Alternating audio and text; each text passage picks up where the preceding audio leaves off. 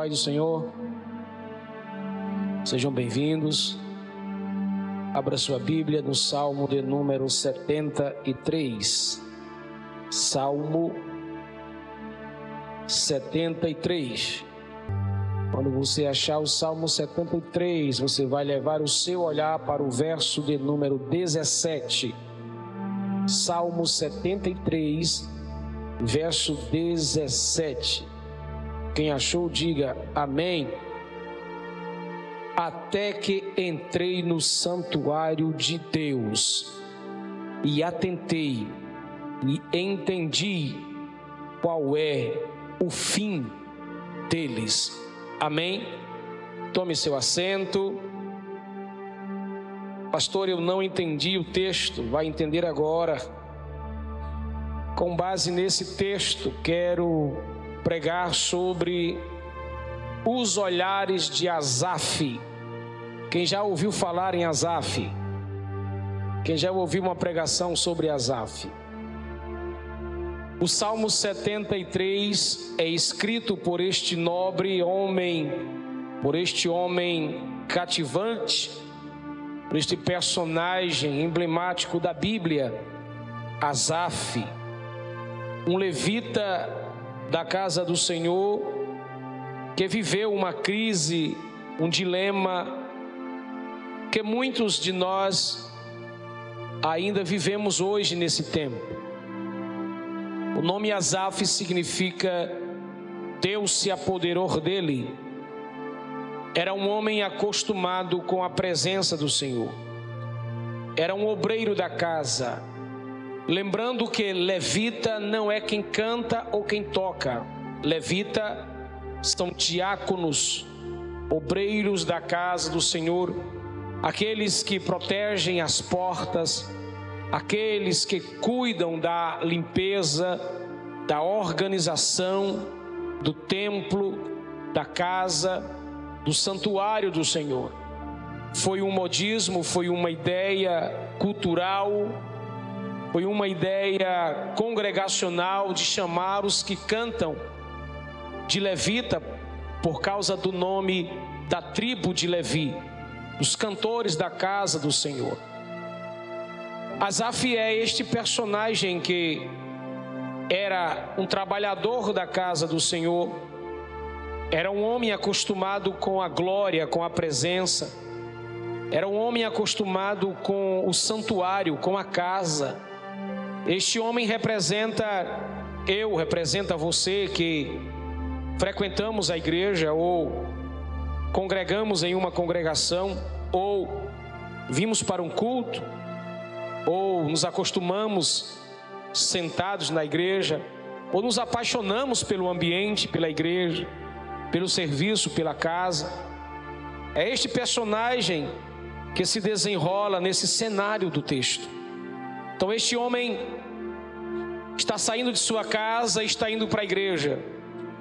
E é interessante que ele está saindo de casa para ir para o culto, para o trabalho, para o serviço, que era o santuário, que era na tenda da congregação, que era no templo de sua época.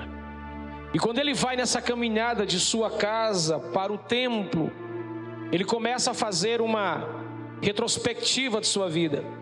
Ele começa a olhar ele olha para fora, ele olha para dentro, ele olha ao redor, ele olha para baixo, ele olha para cima, ele olha a sua vida emocional, sua vida espiritual, ele olha a sua vida financeira, ele olha para a sua vida de saúde em casa, ele olha para a sua chamada, ele olha em todas as dimensões, o seu olhar alcança todas as dimensões de sua vida. Olhar é muito mais do que ver uma imagem e definir cor, tamanho, altura, beleza, feiura, formação, deformação, perfeição imperfeição.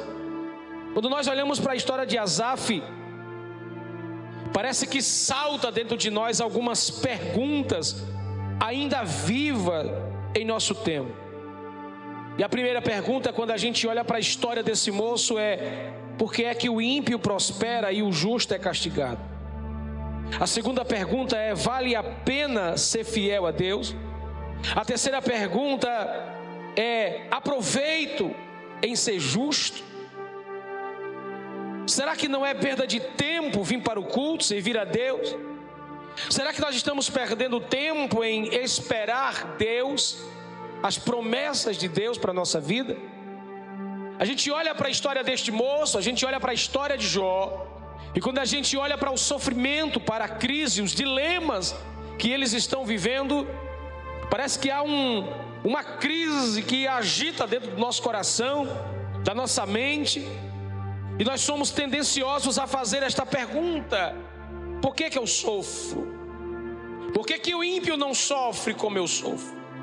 Por que, que o vizinho A que não serve a Deus está prosperando mais do que eu, que sou fiel ao Senhor? A gente tem essas perguntas de vez em quando para Deus. Por que é, Senhor, que aquele homem que não te serve, que não te conhece, por que é que ele tem e por que é que eu não tenho? Parece ser normal essas perguntas em nossos dias, mas irmãos, vale a pena ser fiel a Deus vale a pena andar pelo caminho da justiça e esperar tão somente no Senhor. Todos nós somos passíveis de enxergar a vida em óticas erradas. Todos nós estamos sujeitos a erros, a decisões precipitadas, a tomar rumos diferentes. Todos nós, às vezes, nos perdemos nesses emaranhados da vida. E aí, nós temos que ter cuidado para a gente não perder a nossa fé, a nossa vida e a nossa salvação, que é o mais importante. Diga para pelo menos duas pessoas: cuidado com os olhares que te desviam de Deus. Ali pode ser uma armadilha terrível para você. Não caia nessa esparrela de olhar e achar que o que o mundo promete e te dar é mais importante do que aquilo que Deus tem para te oferecer. Asaf olhou para alguns lugares e eu quero compartilhar com você para onde Asaf olhou. E talvez alguns de nós esteja olhando nessa mesma dimensão Talvez estejamos olhando nesse mesmo, com esse mesmo prisma que Asaf olhou. O primeiro lugar que Asaf olhou foi para a janela da tentação. Diga, janela da tentação. No verso de número 2 ele diz: Quanto a mim, ele diz: Estou falando de mim. Os meus pés quase se desviaram, se resvalaram. Faltou bem pouquinho para mim escorregar. Faltou bem pouquinho para mim se desviar. Faltou bem pouquinho para mim sair da casa do Senhor. Faltou bem pouquinho para mim deixar o cargo e a função. Faltou bem pouquinho para me deixar o serviço. Faltou bem pouquinho para me entregar aquilo que Deus me entregou. Asaf é tentado dentro dele mesmo a fazer o que os ímpios fazem: viver uma vida escorregadia, uma vida desviada. Há muita gente assim. Muitos de nós, às vezes, tentamos de todas as formas, de todas as sortes e todos os dias, somos tentados a andar por estradas escorregadias, somos tentados a roubar, a minar, a mentir, a enganar, a disfarçar, a encobrir.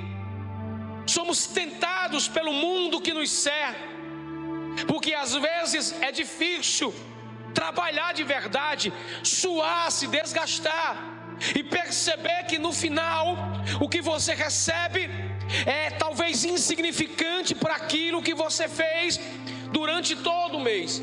E você percebe que no mundo das facilidades é mais fácil viver, curtir, ganhar. Daí as gerações são tendenciosas fáceis de viver uma vida rápida e escorregadia. Há muita gente que não se contém com uma vida simples, humilde e são tentados a colocar os pés na estrada das corrupções da vida, de fazer do seu jeito, de fazer do jeitinho brasileiro, de colocar por baixo, debaixo do tapete, de fazer de qualquer jeito, esquecendo-se que o céu ainda é quem manda, o céu ainda é quem decreta, o céu ainda é quem dá a instrução da vida. Então nós precisamos ter muito cuidado com as tentações que nos desviam de Deus. Não vale a pena viver de aparência. Não vale a pena ter uma casa bonita, mas uma geladeira vazia, uma mesa empoeirada, seca. Não vale a pena gastar dinheiro com aquilo que você ainda não tem, para dizer para alguém que não te conhece, para as pessoas que você vive bem, muito obrigado. Não adianta se propagar nas emoções das redes sociais para dizer para o outro você tem um carrão, uma casona, que você alcançou lugares altos se você está mentindo e está forjando. A Bíblia diz no livro de Provérbios: é melhor a casa simples, com paz e banquete, do que uma casa luxuosa, uma mesa vazia e dentro dela guerra. Alguém está entendendo? Diga glória ao nome de Jesus. Então Azaf olha para esta janela da tentação. Ele é tentado a fazer o que o ímpio faz. O segundo olhar de Asaf é que ele olha para a prosperidade do ímpio. Verso 3, ele diz: Eu tinha inveja. Gente, o que é isso? Um crente que conhece Deus, um servo de Deus como Asaf, que era acostumado com a presença do Senhor.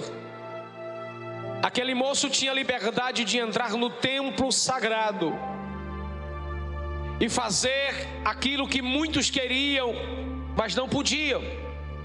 Aquele moço foi selecionado por Deus.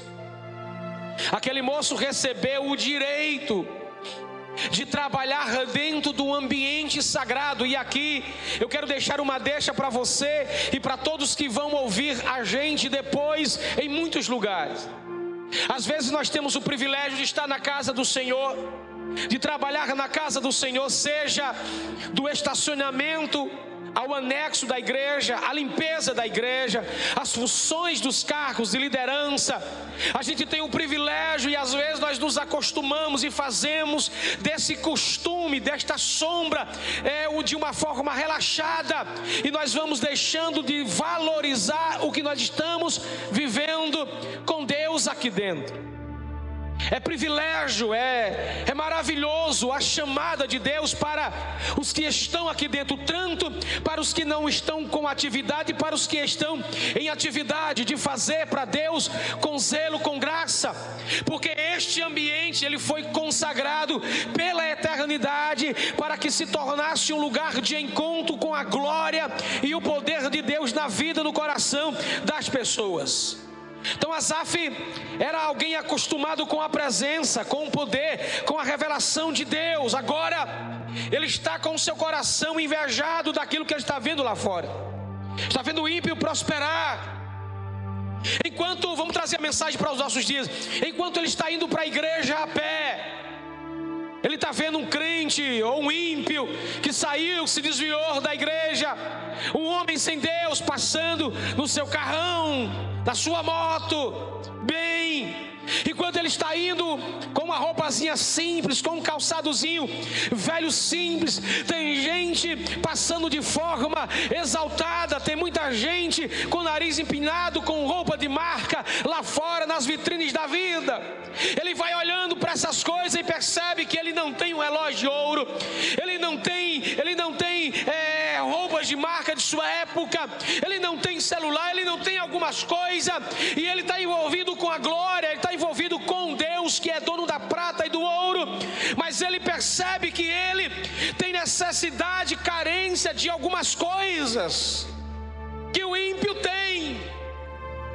O seu olhar se desvia da presença e se concentra em prosperidades materiais, e ali ele diminui o valor sobrenatural da presença. É aqui que nasce, gente, em nossa alma a inveja. Quando nós queremos mudar de lugar, a gente olha para alguém que tem a cara da riqueza.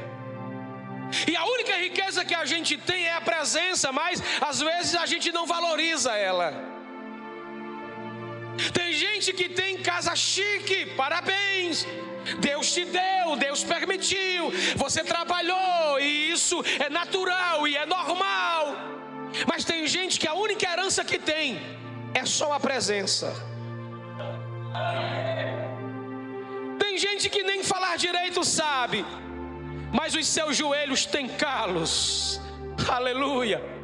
Tem gente que não sabe nem vestir uma roupa, um paletó, calçar um salto bonito, fazer uma maquiagem.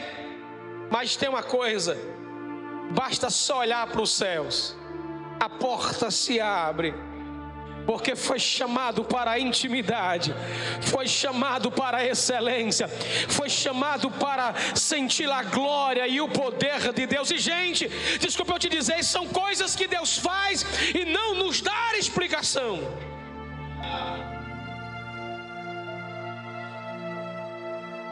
Deus nos chama para vivermos, às vezes, com Ele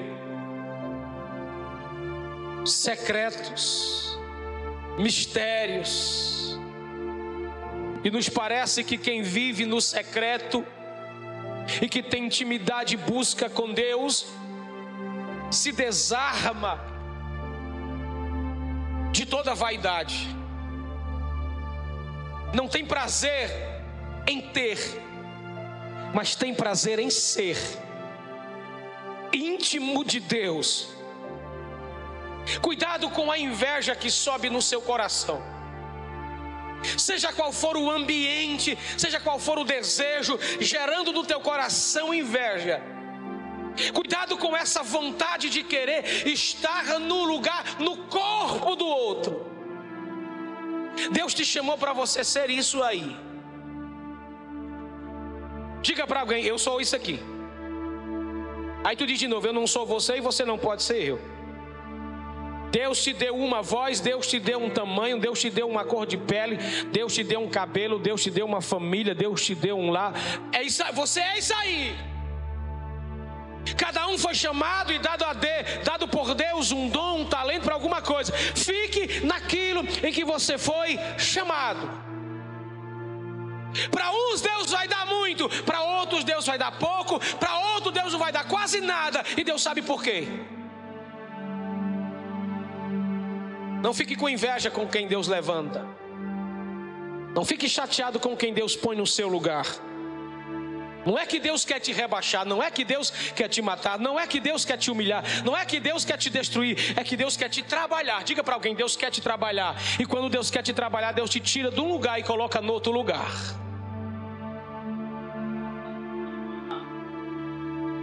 Não precisa ter inveja. Não precisa crescer o peito, não precisa passar por cima de ninguém. Nem toda prosperidade, entenda isso, que você vê significa que Deus aprove. Diga para alguém, é melhor viver na dimensão sobrenatural. Ainda que você não tenha nada. É melhor viver na dimensão sobrenatural. Ainda que você não tenha nada. É melhor viver na dimensão sobrenatural ainda que você não tenha nada. Vou dizer a última vez: é melhor viver na dimensão do sobrenatural, ainda que você não tenha nada. Quem vive na dimensão sobrenatural, irmão, só pisa na terra, mas passeia no céu. Eu estou pregando para alguém espiritual. Eu estou pregando para quem entende de palavra aí, diga glória a Deus. O terceiro olhar de Asaf é que ele olha para as preocupações da vida. Olhe para o verso 4. Porque não há preocupação em seu corpo. Porque parece que o corpo dos ímpios são sadio, é nédio. Quando Asaf olha para a sua casa, olha para mim agora. Ele sai de casa para ir para o culto, para ir para o templo, para o santuário, quando ele olha para a sua casa, ele deixa sua mulher doente, para você que não sabia. Ele deixa a sua mulher em casa sem amparo médico, sem medicamento. Ele não tem plano de saúde para sua família. A sua esposa está doente, está deitada. Os seus filhos estão cuidando da casa, das coisas. Ele está tendo uma crise dentro da sua própria casa. Ele percebe que o ímpio tem plano de saúde. O ímpio vai para a Unimed, Apivida, não se preocupa. Ele liga e já tem pronto atendimento. Asaf olha e vê que em casa ele não tem remédio para febre, para cólica, para dor de cabeça, para enxaqueca, ele não tem remédio para o coração, ele não tem remédio para estagar o sangue, ele não tem absolutamente nada em casa. Ele sai de sua casa e quando ele percebe que o ímpio vive melhor do que ele, mais saudável do que ele, ele entra em crise. Deixa a esposa doente, sem plano, sem saúde, sem acompanhamento médico solitário, sozinho, não tem amigos. Não tem quem lhe pergunte como é que vai a casa, não tem quem lhe pergunte se pode ajudar, não tem quem lhe pergunte se pode é, pedir um saco de farinha, um pacote de sal, coisas simples e insignificantes. Não tem ninguém para olhar para ele, ninguém olha, ele não tem amizade, não tem nada, ele está só com a sua casa. Enquanto o ímpio está sentado na mesa, comendo picanha, cercado por pessoas com bem-estar, saúde, planos, viagem, lazer, servo de Deus está padecendo. É esquecido pelas pessoas. Às vezes eu fico observando em todas as igrejas que nós temos diáconos, obreiros, e quantas pessoas entram na igreja e saem nem a paz dar não sabe como este servo de Deus passou o seu dia, como está a sua casa, como está o seu casamento, como é que estão as suas emoções, se está faltando alguma coisa. Há tanta gente abençoada que entra na igreja e, e tem tanta coisa que sobra que às vezes vai para o mato, mas não tem coragem de perguntar, olhar para alguém, não tem nem coragem de olhar para alguém e dizer: Você está precisando de alguma coisa? Como é que está a sua vida? Não olha nem para o calçado do miserável, não olha para a roupa do abençoado, não olha igreja. Como é terrível ver pessoas que trabalham na igreja e pasmem vocês, a maioria são pessoas necessitadas, mas estão de pé, limpando cadeira, limpando o chão, ajeitando as coisas para que alguém entre, adore a Deus e siga a Deus. Tem alguém aí me ouvindo? Dê um brado de glória, por favor.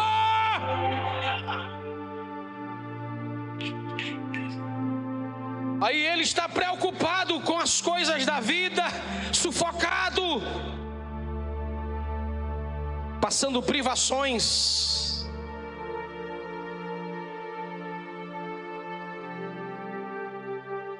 Uma das maiores privações que eu acho do ser humano é ele não ter um amigo para conversar. Ele não ter ninguém que possa olhar para ele com um olhar que para a maioria das pessoas, todos nós que vestimos um paletó, somos ricos, chique. Já me disseram várias vezes que eu tenho um cara de rico, de chique.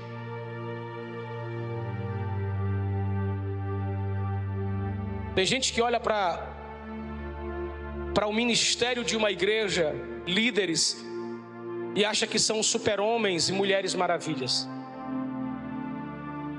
Eu pastoreio vocês, eu cuido de vocês, oro por vocês, dou o meu melhor no reino de Deus para vocês. Pastorear, de cuidar, quem cuida de mim? Quem cuida de minha família? Quem cuida dos obreiros? Quem estende as mãos para eles? Quem abençoa a liderança?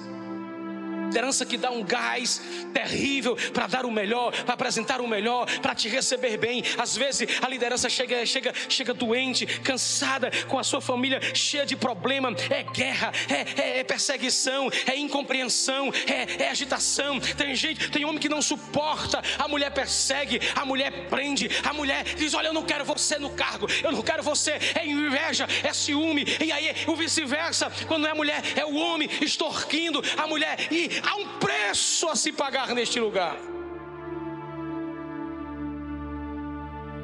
E às vezes nós somos tentados a se preocupar com o que vai comer amanhã, vestir amanhã. Como será? Período de pandemia, me perguntaram, pastor, o senhor não tem planos de, de saúde? Eu disse, os únicos planos que eu tenho são os de Deus para a minha vida. Mas com essa mulher e com quatro meninos, o senhor não tem nada. Eu digo, só tem um Deus por mim, mais nada. Hoje eu posso dizer para vocês que até aqui o Senhor tem nos sustentado. O Senhor tem nos ajudado. Já fui tentado Quantas vezes já fui tentado a pegar o meu currículo, que é pesado, a colocar em empresa e dizer assim para mim: puxa vida, você está desempregado porque quer, mas isso aqui dá um monte de dinheiro, tu pode fazer grandes coisas. Cara, isso aqui é pesado, pelo amor de Deus, mas Deus não deixa. É. Eu tenho que parar de olhar para as preocupações e olhar para a glória. Diga para alguém: pare de olhar para as preocupações e se contenha com a glória de Deus, com a presença de Deus, se contenha com o que Deus tem colocado nas tuas mãos, porque eu creio no que eu vou te dizer, vai chegar dias melhores para a igreja do Senhor, para o mundo não, para o mundo só tem guerra e caos, mas para a igreja do Senhor tem um milagre perto de acontecer sobrenaturalmente. Você pode dar um brado de glória, diga glória a Deus.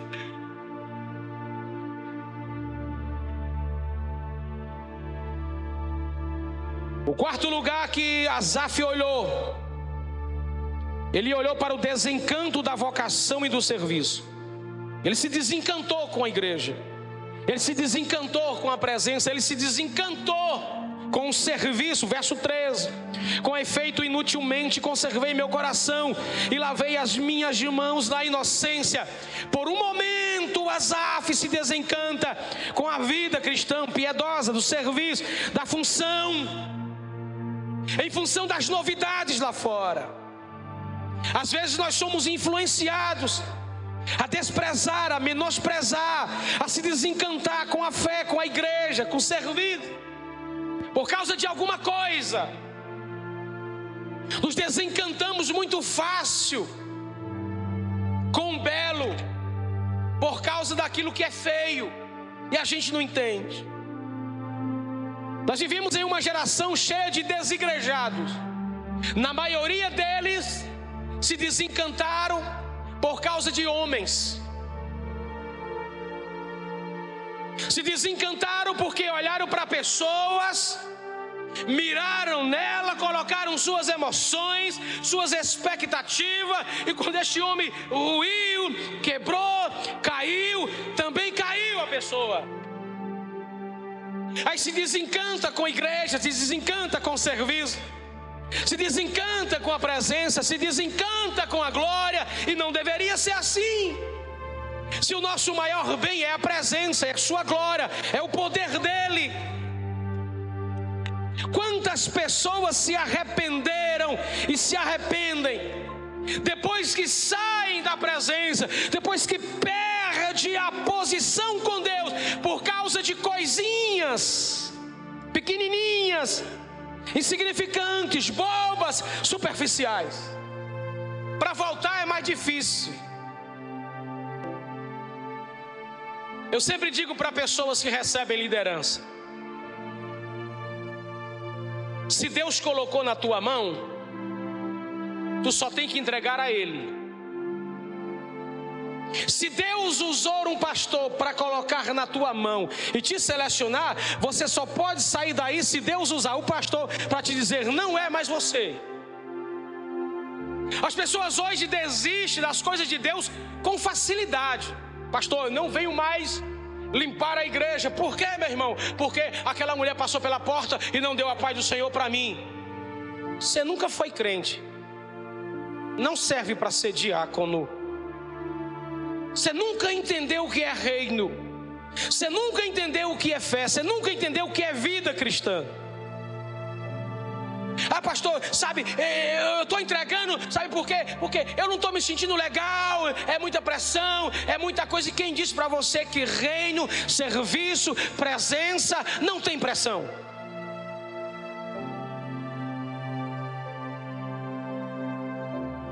As coisas de Deus, irmãos, não é fácil. Não é fácil. assumir, seja qual for um departamento, uma função na igreja, no mínimo que você tem de ter consciência na tua cabeça, não é status, é que vem muita guerra depois. Porque você está numa posição onde muitos queriam estar, por mais pequena, entre aspas, que você imagine. Tem gente que começa bem, mas termina mal. Tem gente que está sentado na igreja, não perde um culto, chega cedo, é uma benção, ajeita a cadeira, ajuda, mas basta a gente chamar e entregar a função, o cargo, a consagração, já muda o caráter, já muda o coração. Se botar um paletó, aí, pastor, eu, onde é que eu sento? O que é que eu faço agora? É, é, eu vou dirigir o culto, é eu que vou pregar, é eu que vou ensinar. É, como é que eu faço? Como é que eu vou aparecer? Deixa eu te dizer o que João Batista nos ensinou. Importa que ele cresça. aqui não tem grande, o grande aqui é ele. Aqui não tem o mais importante, o mais importante é ele. Coloque o teu pé no chão e, e abre a sua alma para Deus trabalhar teu coração, para que você ame a Deus e as coisas de Deus também. Ame a casa de Deus, a obra de Deus, o reino de Deus e faça isso com muita alegria, com muita paz, sabendo de uma coisa: que o teu troféu, a tua coroa, o teu bem, o teu presente não é nessa terra, mas é quando tu chegar no céu. Talvez você diga: Deus, eu trabalho tanto na tua obra, eu faço tanto tanta coisa, tem dia que é tão desgastante, é tão terrível. Entra ano, e a coisa é complicado. Deixa eu te dizer uma coisa: esquece todo o glamour, não viva de elogios e espere quando a última trombeta tocar e que você chegar diante do tribunal de Cristo, você vai ver quão linda é a coroa, quão lindo serão os galardões, quão lindo será a casa que tu vai morar, quão lindo será o chão que tu vai pisar tem alguém aí que ama Deus?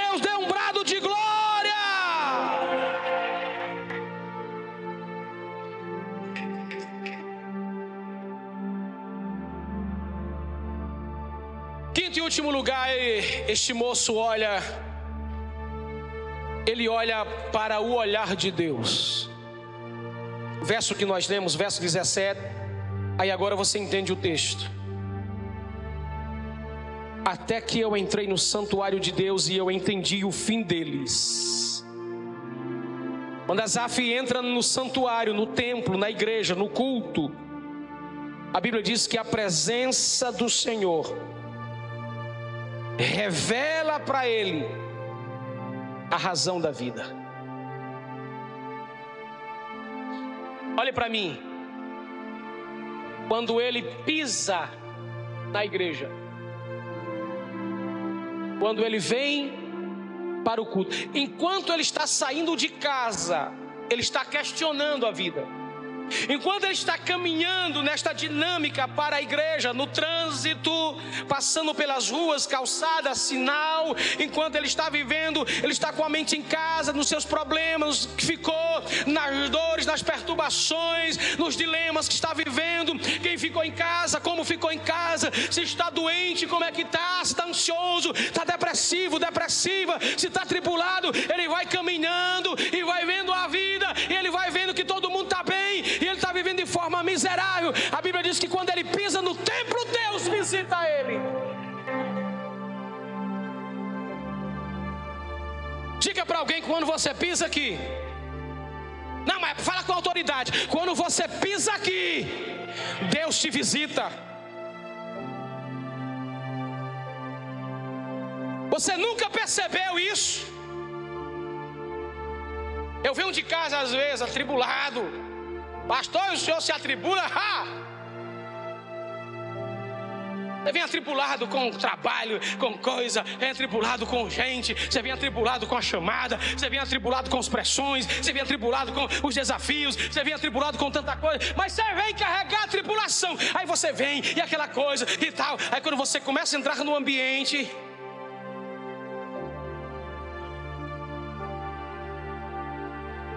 Você já teve um dia miserável de guerra olhou para todo lado, aí o patrão xingou você, aí você foi reclamado, aí você levou pressão, aí o marido te abandonou, aí a guerra quebrou, aí o negócio ficou feio, aí você vem olhando para um lado, você vem olhando para o outro, vem atribulado, aí quando você pisa aqui, aí Deus levanta o teu queixo.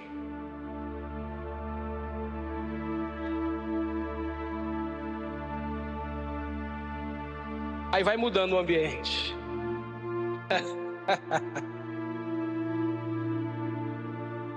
Diga para alguém: é um segredo. Quando você entra neste lugar.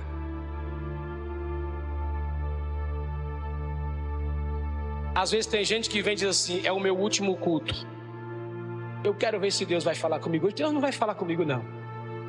É quando você pisa no ambiente, aí Deus começa a te dar uns arrepios. Aí você. Eita. Eita.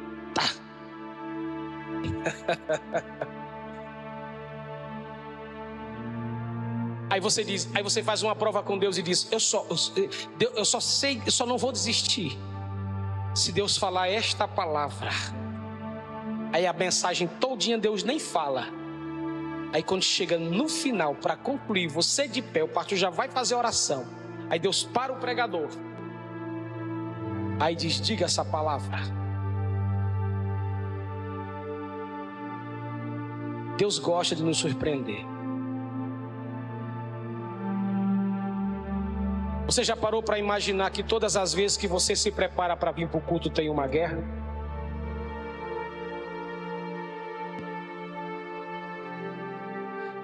É guerra.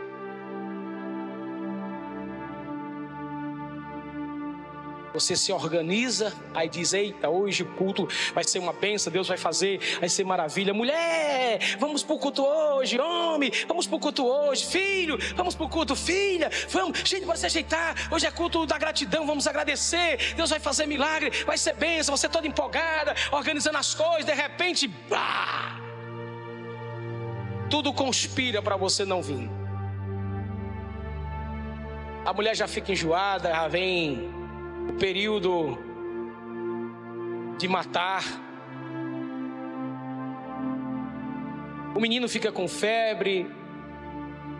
O vizinho chama para bater um papo, alguém da família liga, chega alguém de repente para uma visita inesperada. Alguma coisa acontece, o carro fura o pneu, tem que trocar, a gasolina acaba. Alguma coisa acontece. Você precisa entender que ali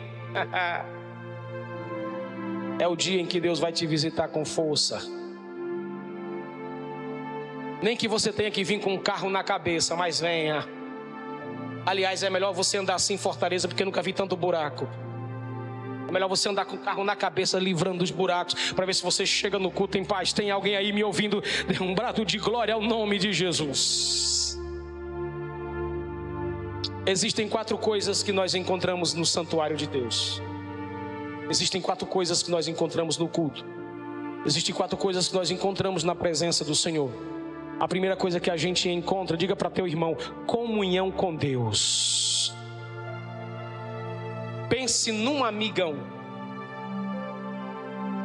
Diz para alguém, pense num amigão.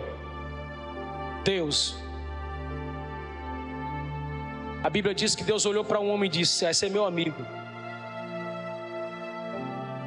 Nome dele é Abraão. Você vai ser meu, meu, meu amigo. Amigo. Talvez você não tenha amigos no mundo. Talvez você não tenha nem amigos nem dentro da igreja. Talvez você não tenha amigos na família, no trabalho. Mas quando você entra aqui,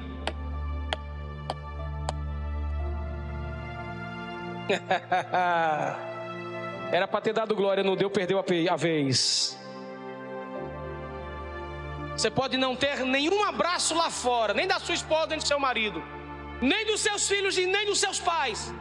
Mas quando você entra aqui, tem alguém assim, ó, Espírito Santo.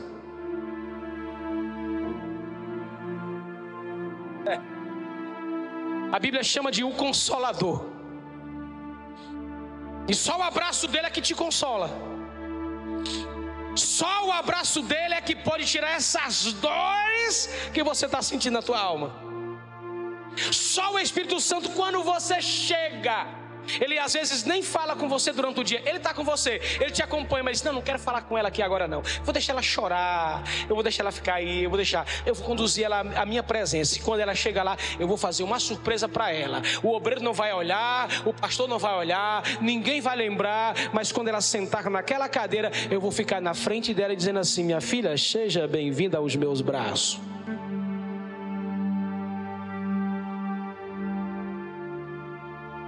Deixa eu dizer uma coisa para você: existem momentos que você precisa viver sozinha a guerra.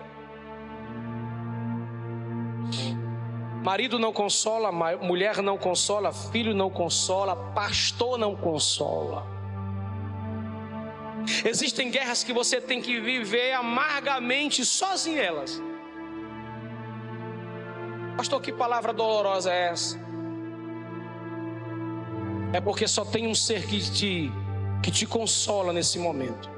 Não é palavras bonitas, não é poesia, não é, não é psicologia, não, não é coach, não é nada. É o Espírito Santo tratando a sua alma.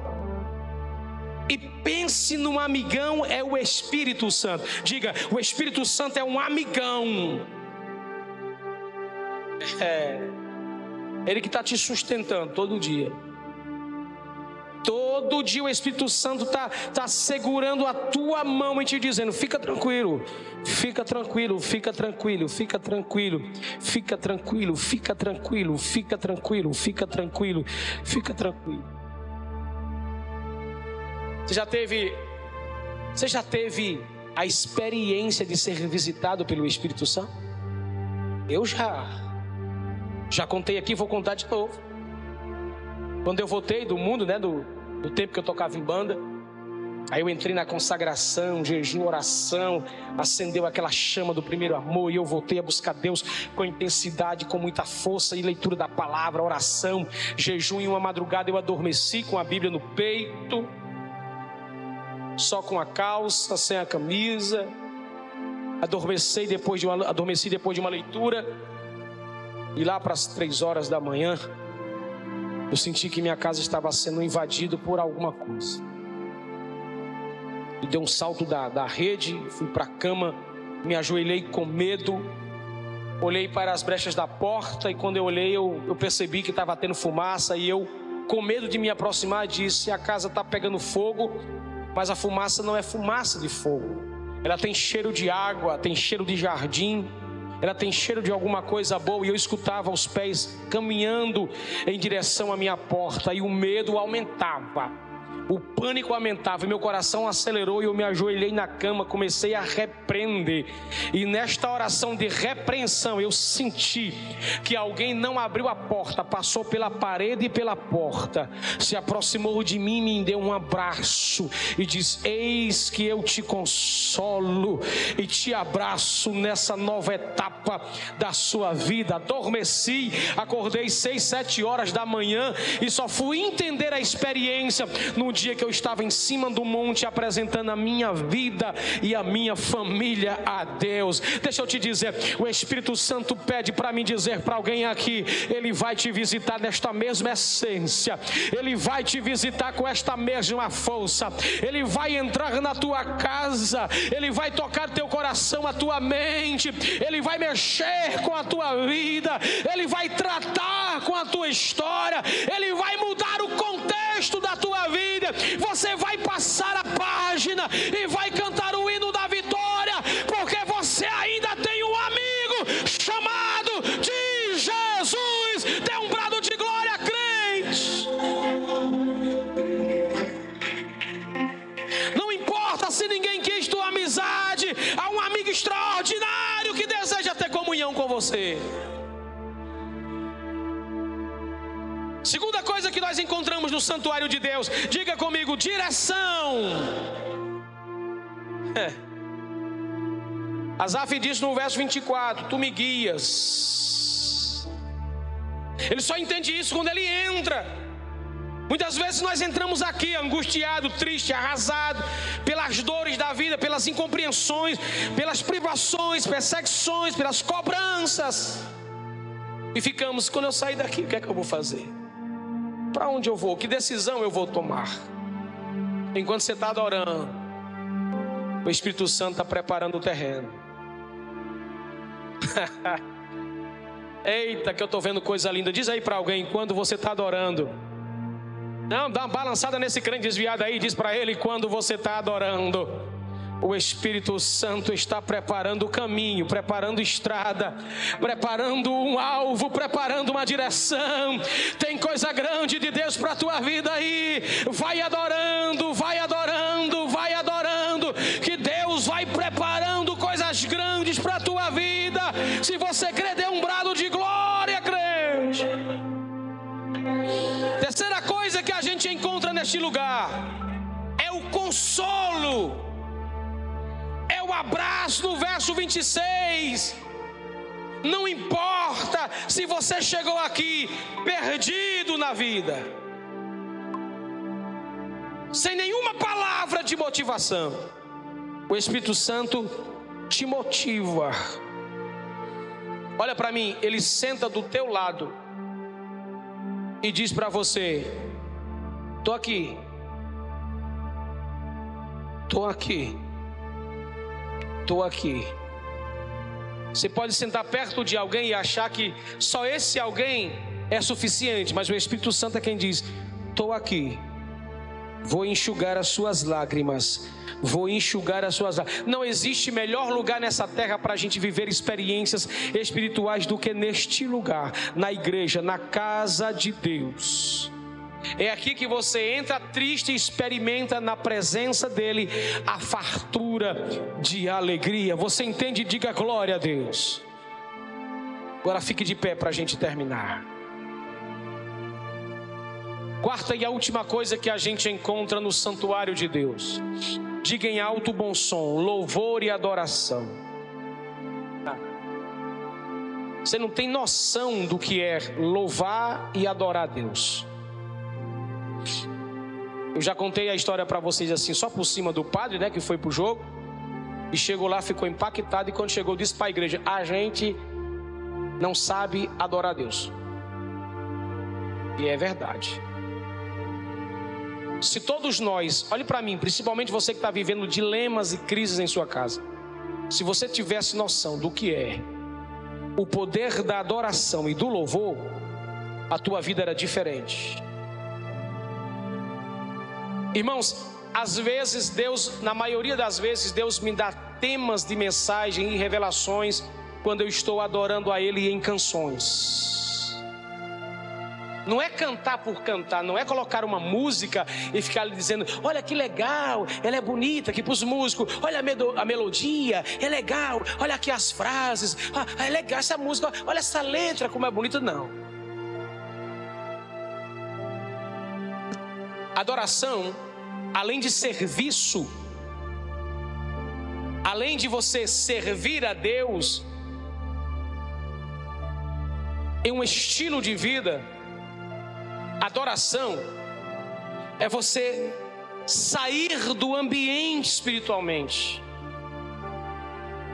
É você entender o que Deus está querendo fazer com a sua vida. Nós temos dificuldade de adorar a Deus. Se bota uma canção mais rápida, a gente quer balançar o corpo. Se bota uma canção mais leve, suave, a gente quer dormir.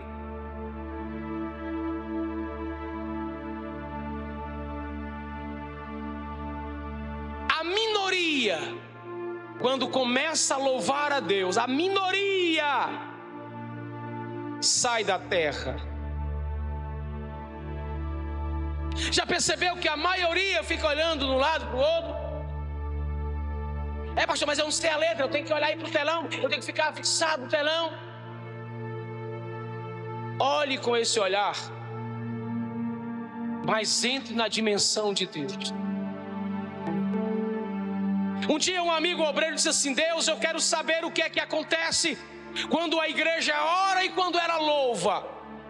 Ele começou a buscar a Deus. Deus, eu quero ver o que acontece no mundo espiritual, o que acontece quando a igreja ora e quando a igreja louva, quando ela está louvando em uma dinâmica melódica e expressões de poesia para Deus. Ele disse que estava em um culto. Ele disse que sentiu o chão balançar, as cadeiras e o corpo dele balançava. Ele olhou e viu todo mundo balançando, sentado na cadeira outros de joelho, outros com a mão levantada. O Espírito Santo olhou para ele e disse: É isso que acontece quando a minha igreja ora e louva, ela balança as estruturas do mundo espiritual. Por isso que não tem demônio que suporte quando a igreja fica na ponta do dedo e começa a adorar a Deus.